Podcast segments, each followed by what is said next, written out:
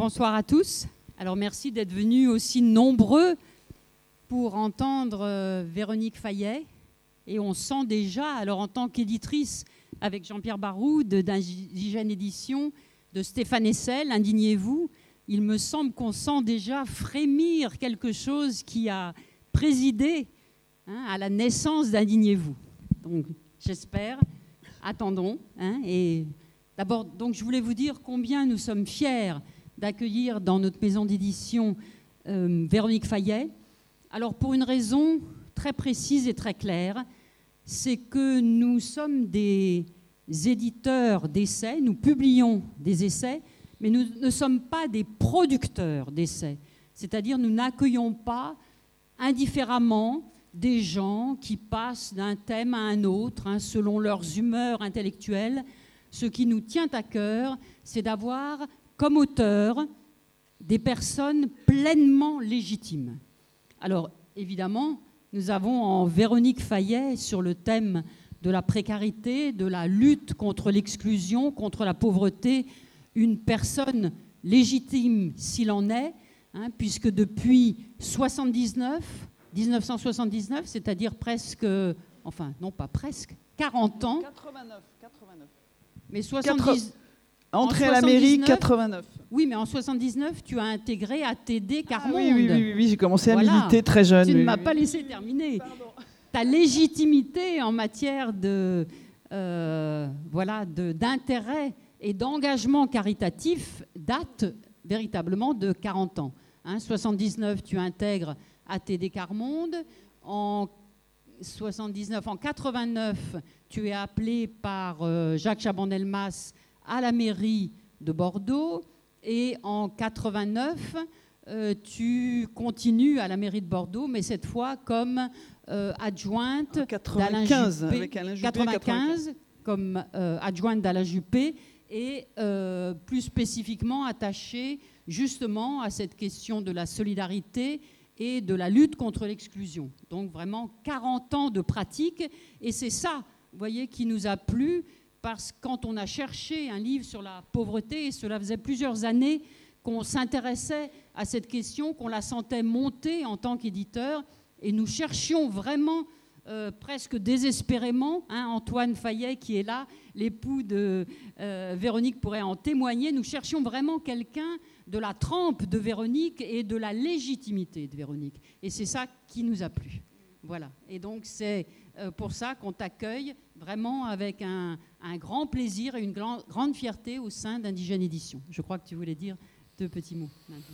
Merci Sylvie, oui, pour cette, euh, cette petite introduction. Moi, je voudrais d'abord vous saluer tous, vous dire que je suis très, très émue. Voilà, j'ai un peu, peu d'émotion de vous voir tous, euh, parce que j'ai une histoire quasiment avec chacun d'entre vous.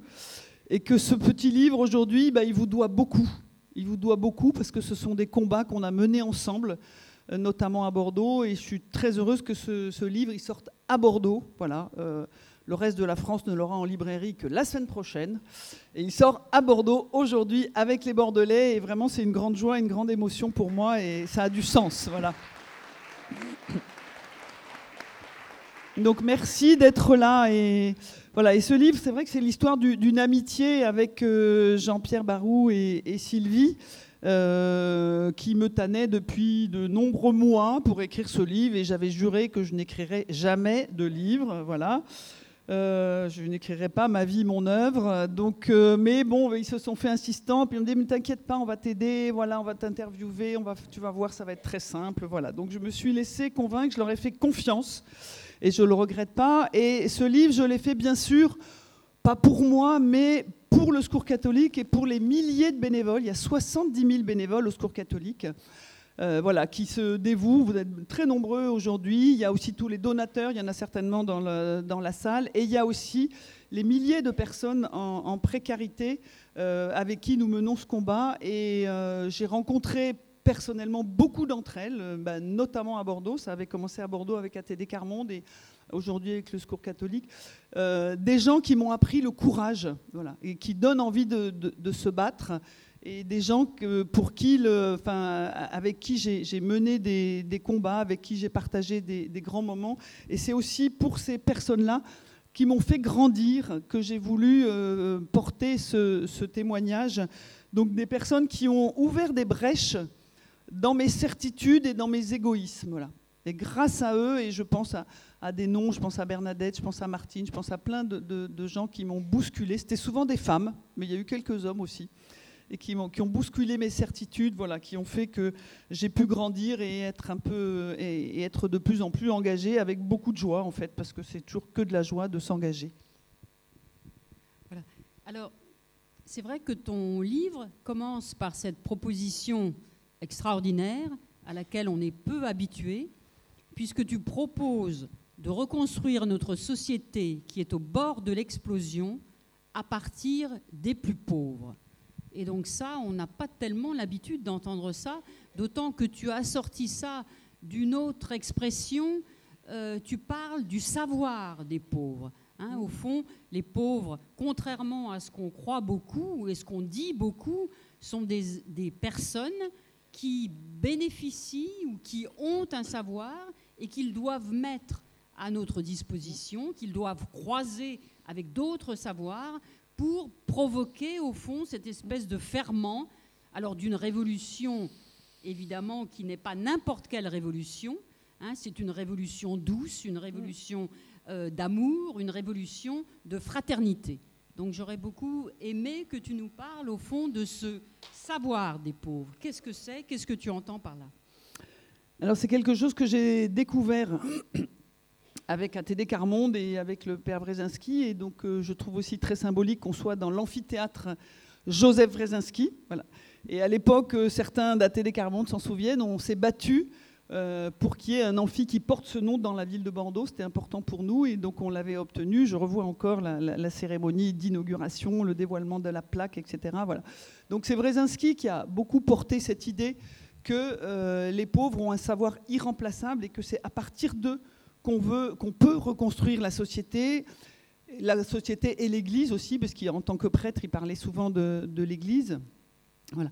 Et c'est quelque chose qui va à l'encontre de euh, la pensée dominante de la société, puisque dans une société qui est basée sur la réussite, et notamment la réussite matérielle, eh bien quand même on pense que des gens pauvres euh, qui n'ont donc pas réussi dans la vie, c'est sans doute parce qu'ils ne sont pas très doués, pas très intelligents et qu'il y, a un petit problème. Voilà.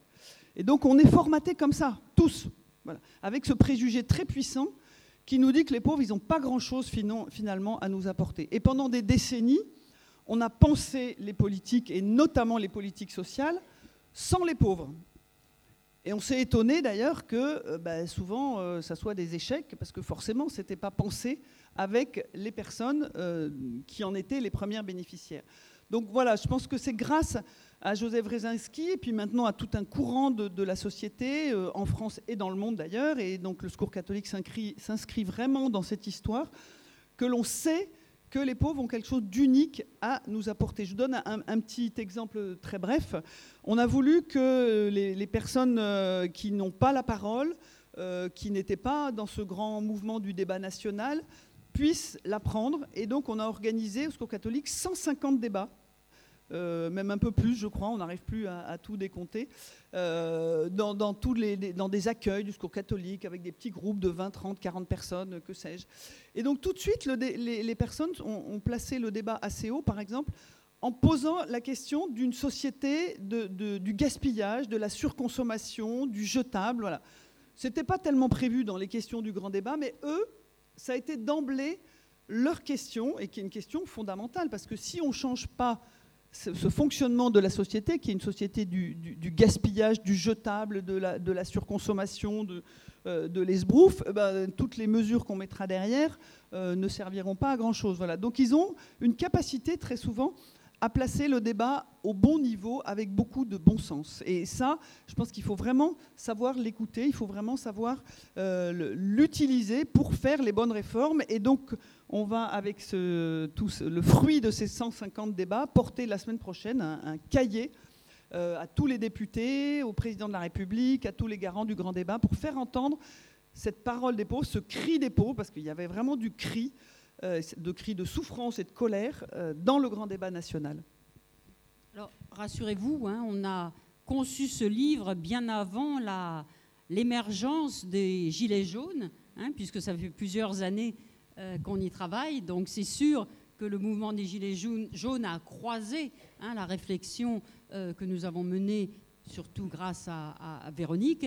Et alors, c'est vrai que les pauvres, comme le disait monseigneur euh, Romero, que tu cites en exergue, cet archevêque de San Salvador, qui a été assassiné en pleine messe pour avoir euh, défendu les droits humains et pour avoir défendu les droits des paysans.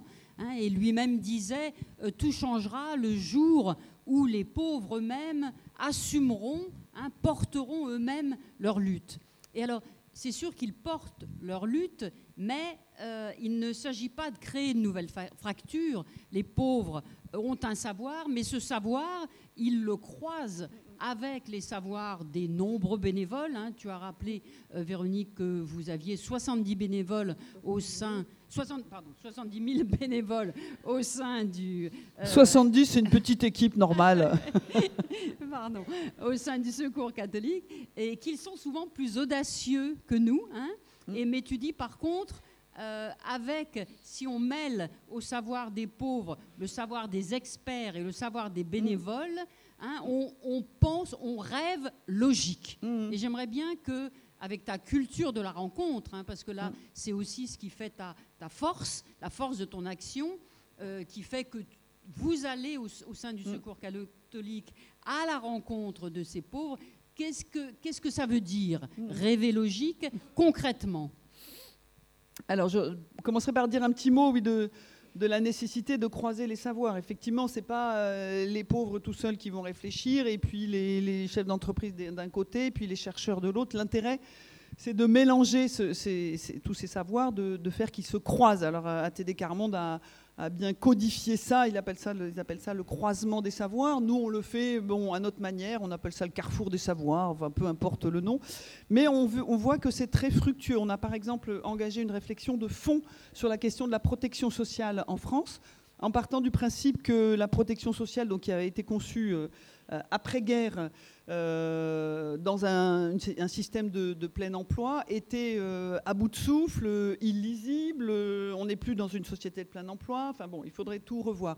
Et donc pour euh, travailler là-dessus depuis deux ou trois ans, avec le réseau des centres sociaux, avec le réseau des accorderies, et je sais qu'il y a des représentants des accorderies dans la salle, avec aussi une petite association lyonnaise, on travaille avec des personnes qui vivent tous les jours les dysfonctionnements du système de protection sociale, avec des chercheurs, avec des gens comme euh, vous et moi qui bénéficions euh, tous les jours de, la protection sociale. Et on voit que c'est très riche et que ça nous, amène plus loin. Par exemple, une des euh, demandes des gens qui sont dans des situations de, vie très difficiles, c'est d'être protégés. Ils disent oui, on veut que le système social nous protège mais on veut contribuer. Et on veut surtout que notre contribution au bien commun, notre contribution à la société soit reconnue, parce qu'elle n'est jamais reconnue, et donc on bénéficie euh, du RSA ou d'une allocation, etc., et on nous traite de, profiteurs, euh, de, de, feignants, etc.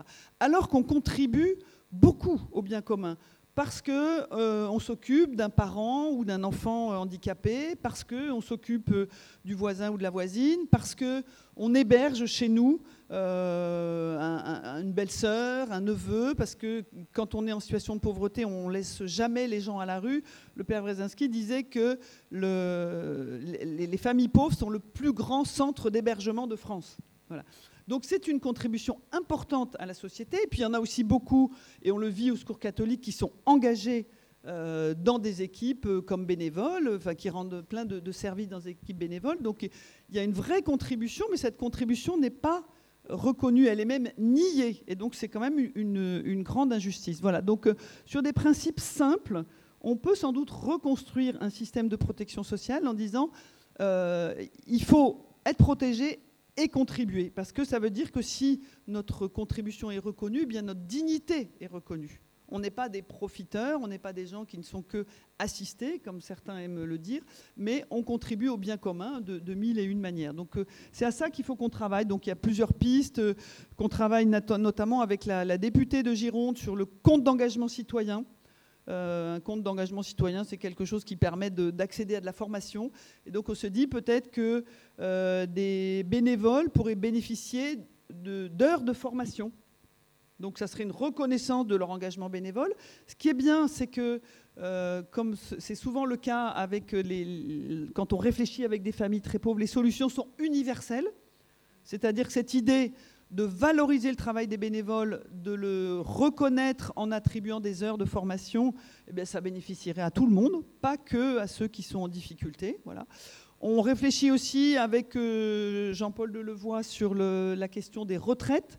Est-ce que les aidants qui s'occupent d'une personne euh, de leur famille, handicapée, malade ou âgée, etc., ne pourraient pas avoir une reconnaissance, une valorisation de leur contribution par l'acquisition de points de retraite Voilà, donc c'est des choses très concrètes, des portes qui sont ouvertes et qui bénéficient à tout le monde. C'est ça qui est important, c'est d'être dans cette dimension universelle, euh, parce que ça aussi, les personnes en difficulté, les personnes pauvres le disent, on ne veut pas de droits pour les pauvres, des droits spécifiques pour les pauvres, on en a marre. Parce que euh, ça crée des, systèmes à deux vitesses. Et souvent, même avec un euh, certain humour, ils disent les droits des pauvres, c'est souvent des pauvres droits, c'est-à-dire des droits au rabais. Donc c'est cette universalité euh, que les pauvres nous, invitent à, vivre et à rechercher. Voilà. Et donc, euh, c'est pour ça qu'on utilise cette, euh, cette expression qu'une chercheuse québécoise qui nous accompagne dans cette réflexion sur la protection sociale nous a, nous a suggéré, parce qu'ils la vivent au Québec, cette expression de rêver logique. Voilà. On a le droit de rêver, on a le droit d'être ambitieux, on a le droit de viser un système universel qui bénéficie à toute la société, mais voilà, il faut que ça reste dans un cadre logique, euh, voilà, administratif, juridique, euh, financier. Voilà. Donc on, s'essaye à ça dans ce, travail de longue haleine sur une, réforme en profondeur de la protection sociale, par exemple. Alors tout ça vient effectivement d'une conscience et d'une révélation que tu as donné euh, la fréquentation des gens en précarité, à savoir que, un, il faut combattre tous ces préjugés dont ils sont les victimes, et puis aussi que la pauvreté euh, est une affaire collective, qu'on est tous responsables aujourd'hui en tant que société, et notamment en tant que société contemporaine. Hein, tu nous apprends par exemple que depuis 2008, il y a, depuis la crise financière de 2008, il y a en France un million de pauvres en plus. Et de là, tu as cette phrase extraordinaire dans le livre où tu dis, au fond, oui, est-ce que la société contemporaine, est-ce que notre économie outrageusement financiarisée n'est pas elle-même productrice de pauvreté, au point hein, que certains euh, sociologues qui sont associés à votre travail euh, disent, oui, euh, aujourd'hui, on, on, assiste à cette espèce de rupture historique sur le plan social où les pauvres, la pauvreté affecte de plus en plus une classe autrefois dite moyenne. Hein. et donc là, j'aimerais que tu nous parles de ce travail, hein, de ce travail que tu as fait avec des économistes comme Grégoire Niodet, à qui tu as commandé en, alliance avec Finance euh, Watch, hein, Finance Watch, des rapports qui, qui, au fond, prouvent que oui, notre société contemporaine, c'est notre économie, qui n'est plus une économie issue du travail, qui euh, provoque une sorte d'expansion du domaine de la pauvreté. Oui, alors c'est un peu le, ce, que, ce, que, le pape nous dit à, longueur d'encyclique Laudato Si, pour ceux qui l'ont lu, lu, que tout est lié. Tout est lié, évidemment. Et le Secours catholique a publié, donc il y a un an, un rapport qui s'appelle La finance aux citoyens mais pourquoi le Secours catholique s'intéresse à la finance mondiale? Pourquoi le Secours catholique ose euh, aller assez loin dans l'analyse des dysfonctionnements de la finance mondiale? Eh bien, justement parce que tout est lié et parce que tous les observateurs, les économistes, etc., ont observé qu'après la crise euh, de 2008, la pauvreté avait augmenté de manière extrêmement violente dans tous les pays du monde, et notamment en France, où on a vu le, un million de pauvres en plus au sens monétaire. Hein. bon, c'est un indicateur comme un autre, mais quand même, aujourd'hui, on n'est on pas loin de 9 millions, donc on était, on, stagnait autour de 8. Donc on voit bien que euh, la question financière eh bien, a un impact direct, évidemment, sur la question de, la pauvreté. Et donc, ce qui apparaît euh, aujourd'hui, sans rentrer dans, le détail, je serais incapable de vous faire un cours d'économie, donc déjà, je vous conseille d'aller lire cet excellent rapport que vous trouvez sur le site du Secours catholique qui s'appelle La finance aux, citoyens. Donc, ce qu'on voit, c'est qu'il y a une spéculation financière de plus en plus importante avec des produits dérivés, donc qui est quasiment artificielle ou hors sol. Donc, avec des rendements euh, très élevés qui font que, évidemment, les capitaux vont là où les rendements sont élevés et qu'on ne trouve pas d'argent pour investir dans des, opérations de développement dans lesquelles les rendements sont beaucoup moins élevés parce que ce sont des opérations de long terme, voilà, alors que dans la, finance, c'est le court-termisme, le court terme qui l'emporte, le court terme, les hauts rendements. Hein, je, je, caricature un petit peu, mais c'est pour aller vite. Voilà alors qu'on a besoin d'argent pour financer des projets de long terme. Donc dans, les pays d'Afrique, ce sont des, équipements de santé, des équipements scolaires, c'est tout le financement de la transition énergétique. En fait, donc on est devant un drame parce que l'argent est là, au niveau mondial, l'argent est là, mais n'est pas au bon endroit. L'argent est dans une bulle spéculative. D'ailleurs, les spécialistes nous disent qu'elle pourrait à nouveau exploser du jour au lendemain et nous ramener dans une nouvelle crise beaucoup d'économistes le, disent, voilà. alors que par ailleurs, on a besoin d'argent euh, pour financer notamment de manière très très très urgente la transition écologique qui produit aussi, qui a un, lien très étroit avec la question euh, de la pauvreté, évidemment. Voilà. Donc, euh, nous, ce qu'on dit au Secours catholique, c'est que les citoyens doivent s'emparer de cette question financière, parce que les spécialistes, pendant des années, nous ont dit euh, non, non, attendez, vous occupez pas, c'est trop compliqué pour vous. D'ailleurs, c'est vrai que bon, si on si n'y prête pas attention, on comprend rien. Vous occupez pas, on, va régler ça. Et d'ailleurs, ce sont toujours les mêmes personnes qui passent euh, d'un gouvernement, d'une banque centrale à une banque privée, du public au privé, voilà. Donc tout ce petit monde, voilà, bon, bah, euh, fixe les règles, ou plutôt fixe l'absence de règles. Hein. je parle d'un niveau mondial, pas qu'en France, voilà. Or, on sait très bien qu'il y a des citoyens, il y en a certainement dans cette salle, qui sont compétents et qui pourraient très bien euh, siéger dans des, organismes de régulation de la finance mondiale, de la finance européenne. Et pourquoi on est optimiste sur ce combat-là? Parce qu'on a déjà gagné il y a quelques années avec les associations, avec le CCFD notamment et d'autres associations, le combat des paradis fiscaux. Enfin, on n'a pas tout à fait gagné le combat, mais il y a dix ans, les paradis fiscaux, on n'en parlait pas. C'était quelque chose de normal. Maintenant, alors non seulement on en parle, il y a quand même des règles qui ont été fixées, en, tout cas au niveau européen et euh, avec des, applications au niveau français. Donc les banques, par exemple, sont obligées de produire un certain nombre de chiffres sur leurs activités, dans quel pays, comment, pourquoi, etc. Donc il y a davantage de transparence. Voilà. Donc mine de rien, les petites associations ont fait faire des pas de géant à la régulation mondiale et la question des paradis fiscaux, elle est quand même plus taboue on en parle et je pense que les choses vont avancer. Ben, là aussi, c'est pareil. On lance le pavé dans la mare et on n'est pas tout seul à le faire puisque le Vatican l'a fait. Alors le Vatican, le pape a dû voir que le Secours catholique avait fait un rapport et donc un mois après, il y a eu un rapport du Vatican qui est passé un peu inaperçu parce qu'il était extrêmement technique, mais il dit la même chose. Il dit qu'il faut réguler la finance mondiale et donc voilà. Donc il faut s'y attaquer et je pense qu'on verra les fruits dans 5 ans, dans 10 ans mais il faut s'y attaquer parce que sinon ça va encore nous péter à la figure à, moyen terme et à court terme, ça nous empêche de trouver le financement pour les bons projets, les projets urgents, notamment de transition énergétique. Et on peut développer l'exemple de la transition énergétique, mais peut-être que tu as d'autres questions. Non, juste peut-être euh, précise-nous aussi les deux lois euh, dont vous avez été les origines, la loi euh, pour l'inclusion bancaire plutôt que l'exclusion bancaire.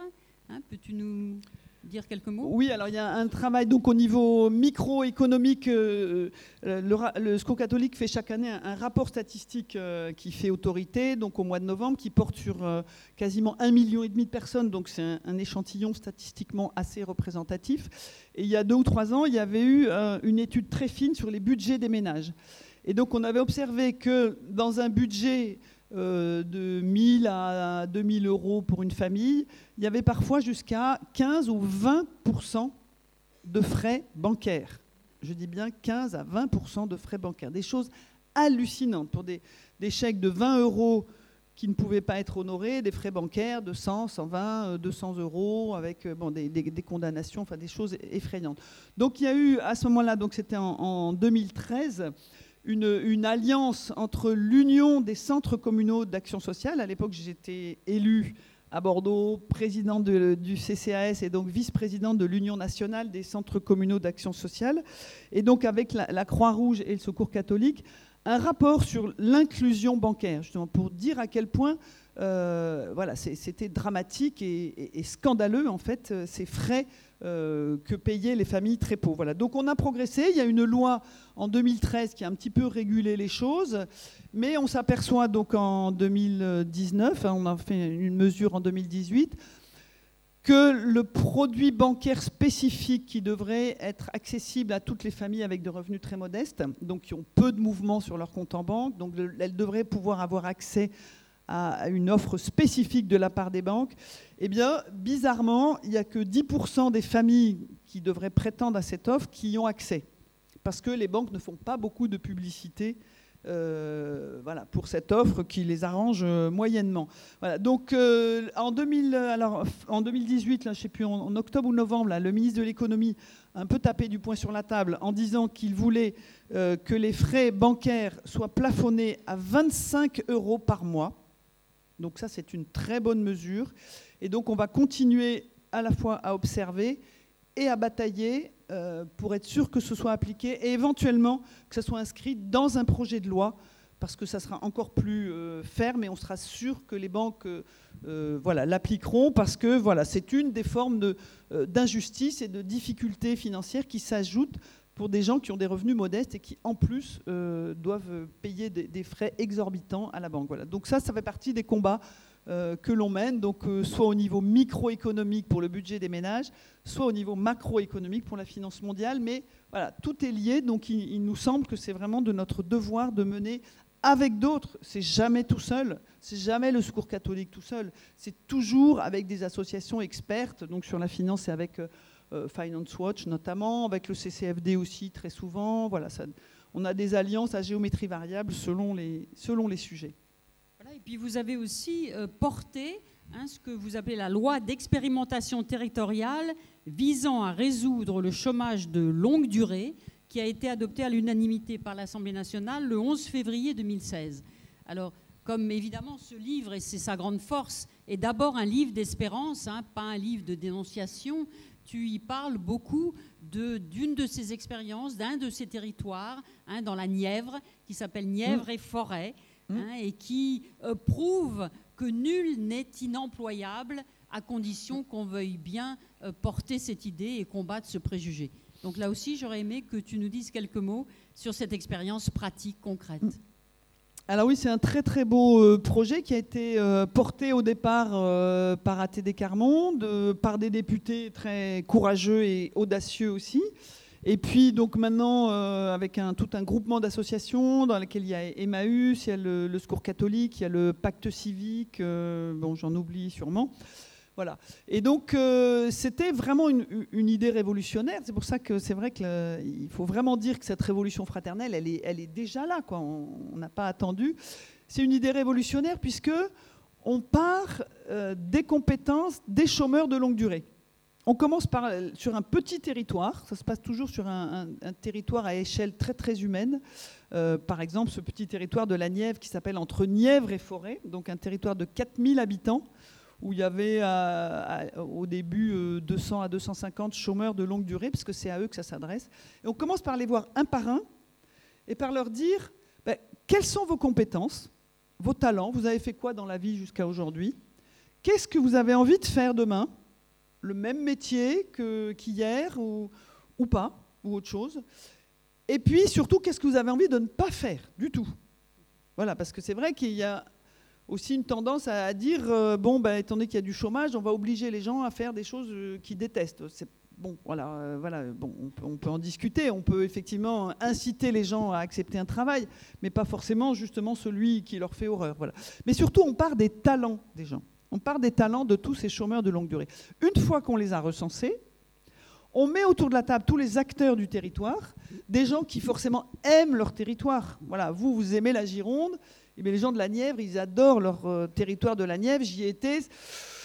Voilà, c'est très très perdu, quoi. Voilà, moi je n'étais pas habitué. Euh, bon, je préfère la Gironde, mais eux ils aiment la Nièvre. Donc autour de la table, on met les élus locaux, on met le, curé, on met le président du syndicat d'initiative, on met le sous-préfet, on met les associations, les entreprises, les artisans, enfin là, tous les gens qui aiment euh, leur, euh, leur, territoire, les entreprises d'insertion, tous ceux qui sont déjà acteurs sur le territoire. Et on identifie, avec les chômeurs de longue durée, des besoins du territoire, des besoins non couverts. Et souvent, ce sont des besoins de, de soins, des besoins d'économie douce, c'est-à-dire des besoins d'entretien, euh, de la nature, euh, des besoins de soins aux personnes âgées, de visites, des besoins de conciergerie. Il y a une, conciergerie qui existe à, Bordeaux. Ben voilà, il y a partout besoin d'une conciergerie pour des petits artisans, par exemple.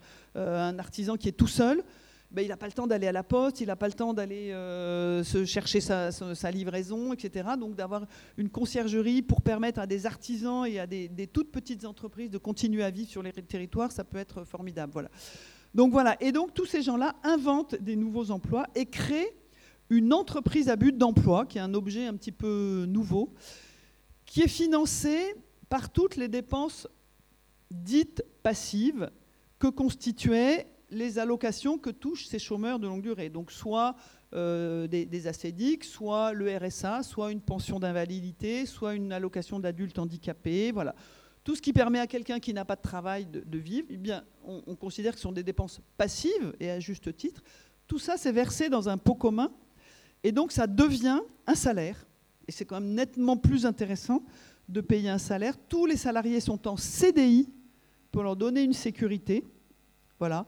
Euh, leur permettre d'avoir un petit peu d'horizon devant eux. Et donc, après Mri, euh, alors, donc il n'y a, que 10 territoires parce que c'est une expérimentation, c'est assez compliqué. Euh, voilà, ça paraît simple quand on le dit, mais c'est assez compliqué en termes de finances publiques. Il y a un, montage un petit peu compliqué. Donc, c'est une expérimentation sur 10 territoires seulement dans toute la France. Donc, il y en a un en Nouvelle-Aquitaine, dans les Deux-Sèvres, à Moléon. Et je sais qu'il y a des territoires girondins qui sont candidats pour la suite, puisque l'idée est d'étendre, et le président de la République s'y est engagé, à 50 ou 60 autres territoires dans l'avenir. Donc je sais que le territoire de Castillon-la-Bataille est très remonté et très actif. Je sais que Bordeaux aussi y réfléchissait pour un de, ces quartiers, peut-être le quartier de, de, la Bastide. Voilà. Ça ne peut marcher que sur un petit territoire parce qu'il faut des acteurs passionnés et quand on met autour de la table des gens passionnés, des chômeurs passionnés qui ont envie de bosser, eh il y a une intelligence collective qui jaillit. Et donc, euh, voilà, il y a des emplois qui sont créés. Et aujourd'hui, euh, après il y a 90 emplois qui ont été créés en deux ans.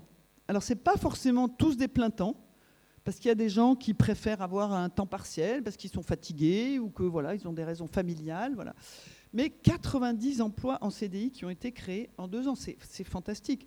Et donc moi, j'avais rencontré un homme qui était au chômage depuis 4-5 ans, qui était euh, vraiment qui, qui n'en pouvait plus, quoi, qui, était, qui, prenait des calmants, des somnifères, était, et il m'expliquait, il euh, devant un jardin qui était encore un petit peu embryonnaire, comment finalement, avec d'autres euh, salariés, il allait, euh, dans un an ou dans deux ans, j'ai pas pris de nouvelles euh, très récemment, qu'il allait fournir toutes les, cantines des villages du territoire avec son maraîchage et avec ses légumes bio, etc. Et donc, évidemment, il était voilà, dans une fierté, dans une, un enthousiasme, une, dynamique qu'il n'avait pas connue depuis longtemps.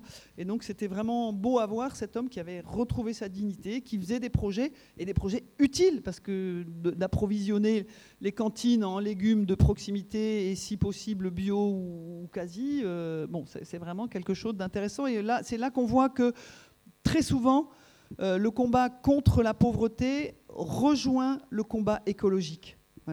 Très souvent, on est dans ce cas-là, je, le disais tout à l'heure, pour la question de la précarité énergétique aussi. Euh, sur la, précarité énergétique, on, voit bien qu'il faudrait investir quelques millions qui, ne s'investissent pas aujourd'hui pour rénover des bâtiments qui sont des passoires thermiques, donc euh, dans lesquels les gens bah, vivent mal, euh, payent des factures exorbitantes ou ne se chauffent plus parce que ce qu'on voit très souvent, c'est des gens qui ne se chauffent plus, et dans la campagne girondine, je suppose qu'il y en a des milliers et des milliers, des gens qui vivent dans une pièce calfeutrée, euh, dans une pièce humide, calfeutrée, on, bouge le moins possible, on n'ouvre plus les fenêtres, voilà, parce qu'on euh, on peut pas dépenser du chauffage ou de l'électricité pour se chauffer. Donc là, vraiment, l'investissement dans la précarité énergétique, euh, c'est vraiment un investissement durable dans tous les sens du terme, parce que c'est bon pour la planète, c'est bon pour l'économie parce que ça va créer de l'emploi, et c'est bon pour les personnes parce que ça, permettra d'avoir des, budgets qui seront moins ponctionnés euh, par des factures d'énergie. Voilà. Donc très très souvent, la, transition écologique et la justice sociale se rejoignent. Tu le montres bien à travers ce projet Nièvre et Forêt, hein, qui oui, remet je parler de l'affouage. oui, oui. Cette tradition de l'affouage. Hein, Alors l'affouage, j'ai appris ce que c'était. Je ne pense pas que ça existe dans les Landes. L'affouage, c'est une tradition de la Nièvre où il existe beaucoup, beaucoup, beaucoup de, forêts. Et donc, euh, des forêts qui étaient euh, communales, et donc les communes mettaient à disposition des habitants euh, des, parcelles sur lesquelles les gens avaient le droit, euh, et le devoir d'ailleurs, de ramasser euh, tout le petit bois, voilà, tout ce qui nuit à l'entretien des forêts, qui peut provoquer des incendies, etc. Voilà. Et donc ce travail d'affouage ben, ne, se faisait plus, c'est tombé en désuétude parce que les jeunes ont quitté la région, les vieux ne peuvent plus le faire, enfin bon, puis voilà, c'était plus tellement la mode. Et donc l'affouage a été euh, repris par l'entreprise à, but d'emploi.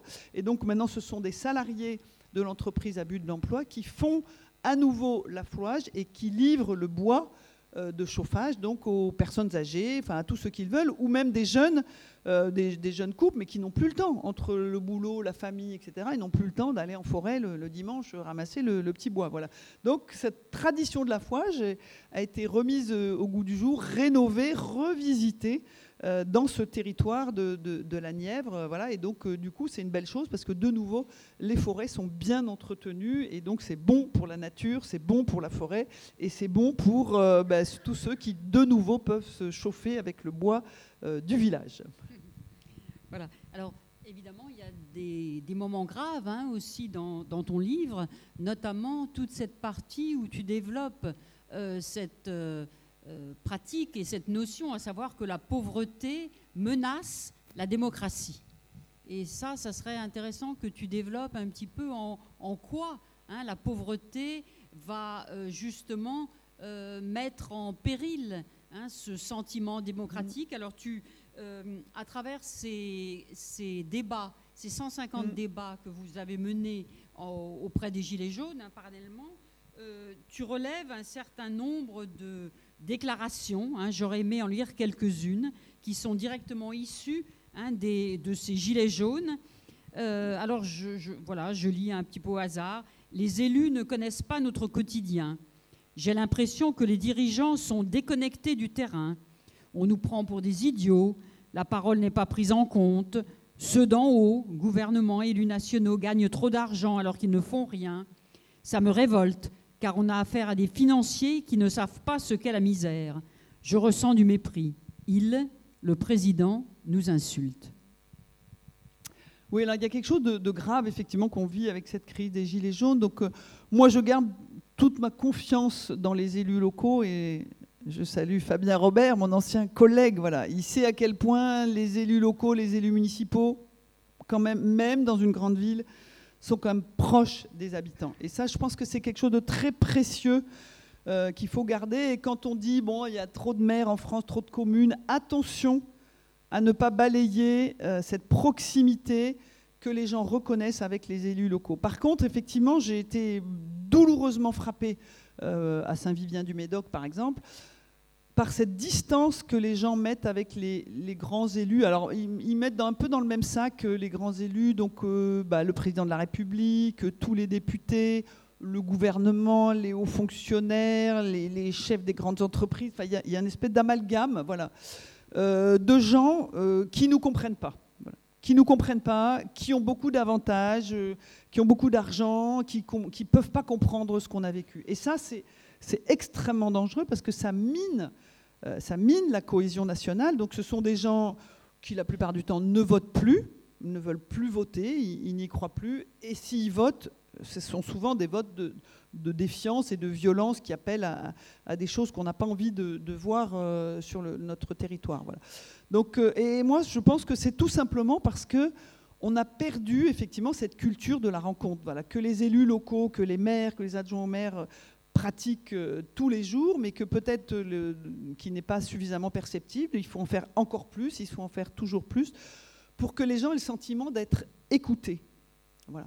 Parce que ce sentiment euh, qu'on a beaucoup entendu hein, dans, les, tous les débats sur les Gilets jaunes, de, ne compter pour personne, voilà, de, euh, de non-considération, il est extrêmement grave parce que quand on se sent humilié, quand on se sent non reconnu, eh bien effectivement on peut avoir des attitudes euh, radicales, violentes, stupides, comme on l'a vu aussi dans les manifestations qui ont eu lieu ces dernières semaines en France. Donc je crois qu'il faut vraiment qu'on s'attelle tous à retisser cette cohésion.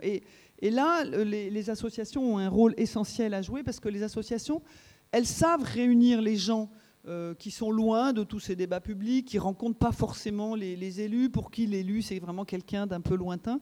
Et on sait très bien faire ça au Secours catholique, on le fait régulièrement, et puis on va le faire de plus en plus parce que euh, ce débat-là euh, qu'on a fait ces dernières semaines a donné le goût à tout le monde, y compris à nos bénévoles, nos chers bénévoles moi, quand je suis arrivé, je leur ai dit, ben, il faut faire de la politique, les amis. On n'est pas là pour euh, soigner, la, enfin, mettre des pansements sur des jambes de bois et puis euh, être toujours dans la, misère, avec des gens dans la misère dans 20 ans. Donc il faut faire de la politique, il faut s'attaquer aux causes de la pauvreté.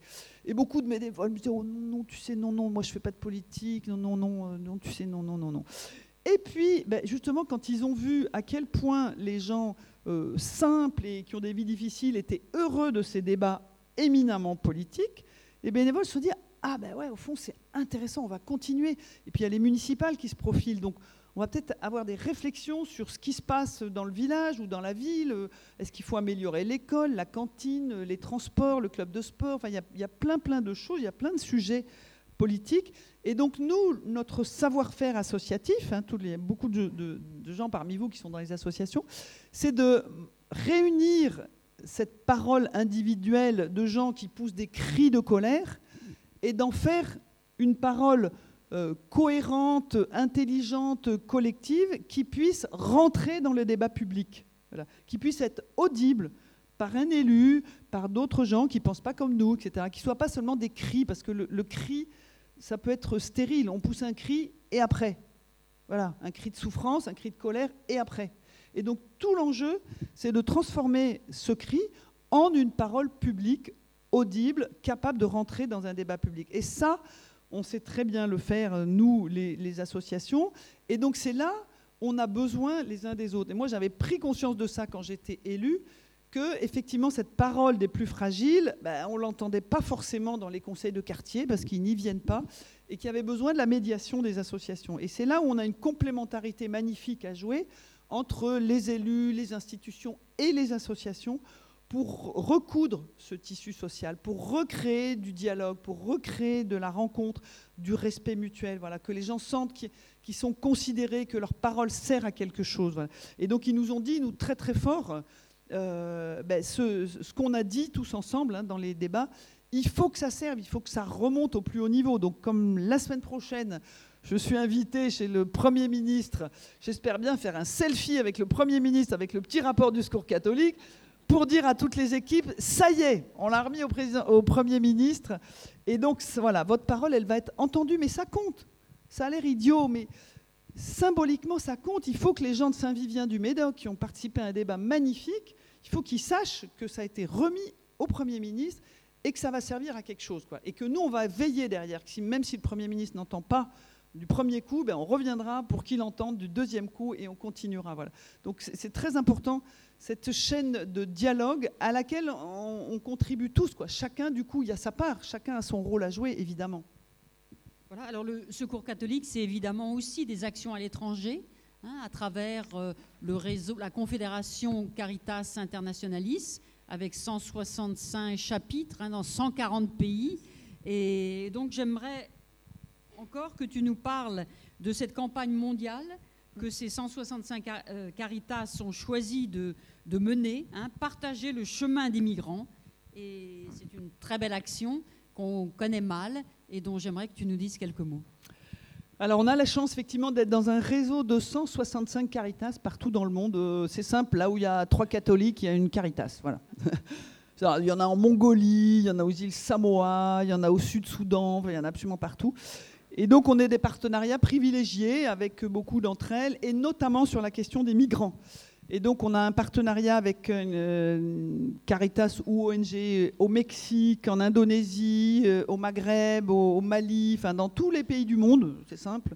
Euh, il y a ce problème de la migration. Et donc les 165 Caritas du monde ont décidé il y a trois ans de mener ensemble une campagne mondiale pendant trois ans qui s'appelle Partager le chemin, justement avec cette idée que on a des préjugés sur les migrants, on a des idées toutes faites, euh, on a en plus un vocabulaire d'extrême droite qui nous pollue, on nous parle de, de tsunami, on nous parle de grands remplacements, on nous parle d'envahissement, enfin voilà, il y a un vocabulaire euh, qui a gagné d'ailleurs euh, beaucoup de médias et beaucoup de, politiques euh, pourtant euh, bien pensants, j'allais dire. Voilà.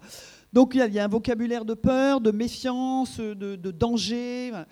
Et donc on a voulu inviter partout dans le monde tous les citoyens à partager le chemin des migrants, c'est-à-dire à faire un bout de chemin avec eux.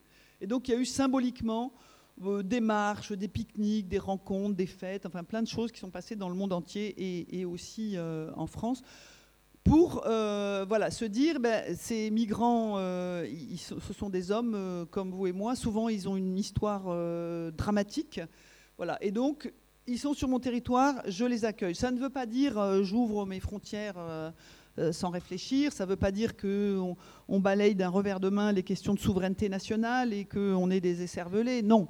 Ça veut dire que on veut penser une politique migratoire mondiale qui permette aux gens d'avoir un parcours migratoire sûr. En général, ils ne quittent pas leur pays de gaieté de cœur. L'ONU nous annonce qu'en 2050, il y aura 250 millions de migrants climatiques dans le monde. Donc ceux qui partiront, bah, ils vont quitter le Bangladesh parce que leurs leur maisons auront été balayées, qu'il y aura eu un, tsunami. Voilà. Euh, donc euh, voilà, cette idée de, partager le chemin des migrants, euh, pour les découvrir comme des hommes et des femmes. Et euh, j'ai vécu euh, cela intensément donc, il, y a, huit jours à Briançon. Donc j'ai rendu visite à la délégation des, Hautes-Alpes, donc à Briançon.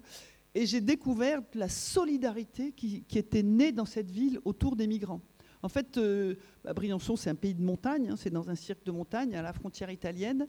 Et donc, ils ont commencé à voir arriver les migrants par le col de l'Échelle. Je ne sais pas si vous vous souvenez. Et le col de l'Échelle, comme son nom l'indique, c'est un col qui est comme ça, et donc qui est très dangereux, même en été, et alors en hiver. Voilà. Et donc, il a commencé à y avoir des, des accidents, des migrants qui passaient par là.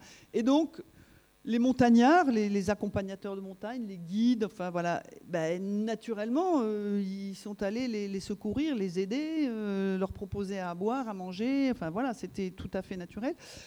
Et puis ça a grossi. Euh, bon, il ne vous a pas échappé qu'en Italie, le gouvernement a changé, que tous les, lieux d'accueil pour les migrants ferment les uns après les autres, que des gens qui avaient des papiers en Italie depuis 15 ans ben, perdent leur titre de séjour.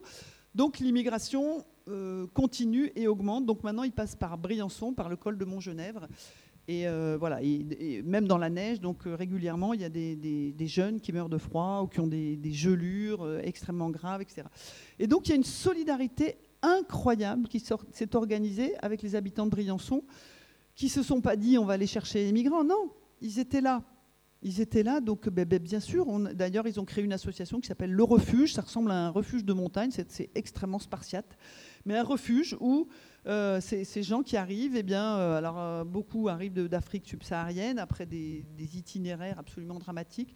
Eh bien, ils trouvent le gîte, le couvert, un peu de, solidarité, un peu d'amitié, un peu de, sécurité, voilà. Et puis en général, ils repartent parce que ils ont envie de demander l'asile. Alors pour demander l'asile, euh, le gouvernement français ne facilite pas les choses. C'est-à-dire quand vous arrivez à Briançon, vous n'avez qu'un seul endroit pour demander l'asile, c'est Marseille. Voilà, donc euh, bah, vous débrouillez, euh, forcément vous partez en fraude dans le train. à Marseille, ben, vous n'avez ni de quoi vous loger, ni, ni de quoi manger. Donc c'est vraiment un, calvaire. Mais enfin bon, ils le font parce qu'ils veulent demander l'asile. Et justement, toutes ces, équipes de, bénévoles essayent de leur donner à Marseille des références et des, points de chute bah, au Secours catholique de Marseille, dans telle association, etc., pour qu'ils ne soient pas complètement à la rue et, démunis pour déposer leur demande d'asile. Donc voilà, nous, on est témoins tous les jours de l'immense générosité des Français. Beaucoup de familles à Briançon et à Gap accueillent les migrants chez eux chez eux, à leur domicile. Et certains avaient ouvert la porte pour 15 euh, jours, et puis euh, six mois après, euh, le jeune est toujours là. Voilà. Il y a une générosité extraordinaire. Voilà. Et donc il y a un peu une dichotomie entre la générosité des Français qui se disent ils sont là, voilà, on les accueille, et c'est une grande richesse de les accueillir. Et puis des élus qui parfois sont un peu frileux, et bon, on peut comprendre aussi la logique euh, d'un gouvernement, mais voilà, il y, a une tension en tout cas, euh, il y a une tension, on ne peut pas dire autre chose, euh, entre les deux, entre des gens qui, sont accueillants et qui sont transformés par la rencontre avec les migrants, et puis un gouvernement qui est d'une excessive prudence, on va dire ça comme ça. Voilà, je crois qu'on arrive à la, à la fin de notre livre, si l'on peut dire, hein, puisque tu termines par ce très bel euh, hymne à l'amour, à la fraternité, hein, qui est, selon toi, l'arme quand même la plus efficace hein, contre cette violation des droits de l'homme que constitue la misère. Donc euh, je crois que cette révolution fraternelle est bien en, bien en œuvre, bien en marche, qu'elle n'a rien de quelque chose d'inquiétant, mais bien plutôt que c'est chez des gens comme toi euh, qui pratiquaient hein, cette fraternité au quotidien, euh, vraiment une, euh, une manière d'être au présent et au futur, et à laquelle tu appelles mm. donc beaucoup de, de gens présents ici. Et je crois qu'on va ouvrir à ce stade, à moins que tu ne souhaites encore dire quelque chose. juste un petit mot pour dire que moi, je, suis un, tout, tout, tout, petit, petit, petit maillon dans cette chaîne, et que, parce que je sais que tous les gens qui sont dans cette salle sont des enragés de l'amour et de la fraternité, et qui le vivent tous les jours, et que voilà, c'est ça la révolution fraternelle. C'est pas autre chose, c'est pas pour demain, c'est pas une utopie, c'est pas un truc qu'on va faire euh, un jour quand on aura le temps. C'est aujourd'hui que c'est commencé, et c'est commencé avec vous tous, je, le sais parce que je, vous connais. Et donc du coup, moi, ça me met dans une, joie et une espérance formidable. Et je, reprends, je terminerai par une phrase de, monseigneur Rodin, qui était notre, euh, fondateur, fondateur du secours catholique, qui dit, oh, peut-être je trahis un petit peu, mais en gros, c'était ça, en disant, l'amour a la puissance d'une bombe atomique, parce que c'est contagieux ça se répand l'amour. Effectivement, vous l'avez tous constaté, quand vous donnez de l'amour, de l'amitié, de la fraternité, de la bienveillance, eh ben c'est contagieux, bah forcément. Voilà. Et donc ça a la puissance de la force atomique. Donc c'est absolument formidable et donc ça doit nous remplir de joie et d'espérance. Merci beaucoup. Mmh. Merci à tous.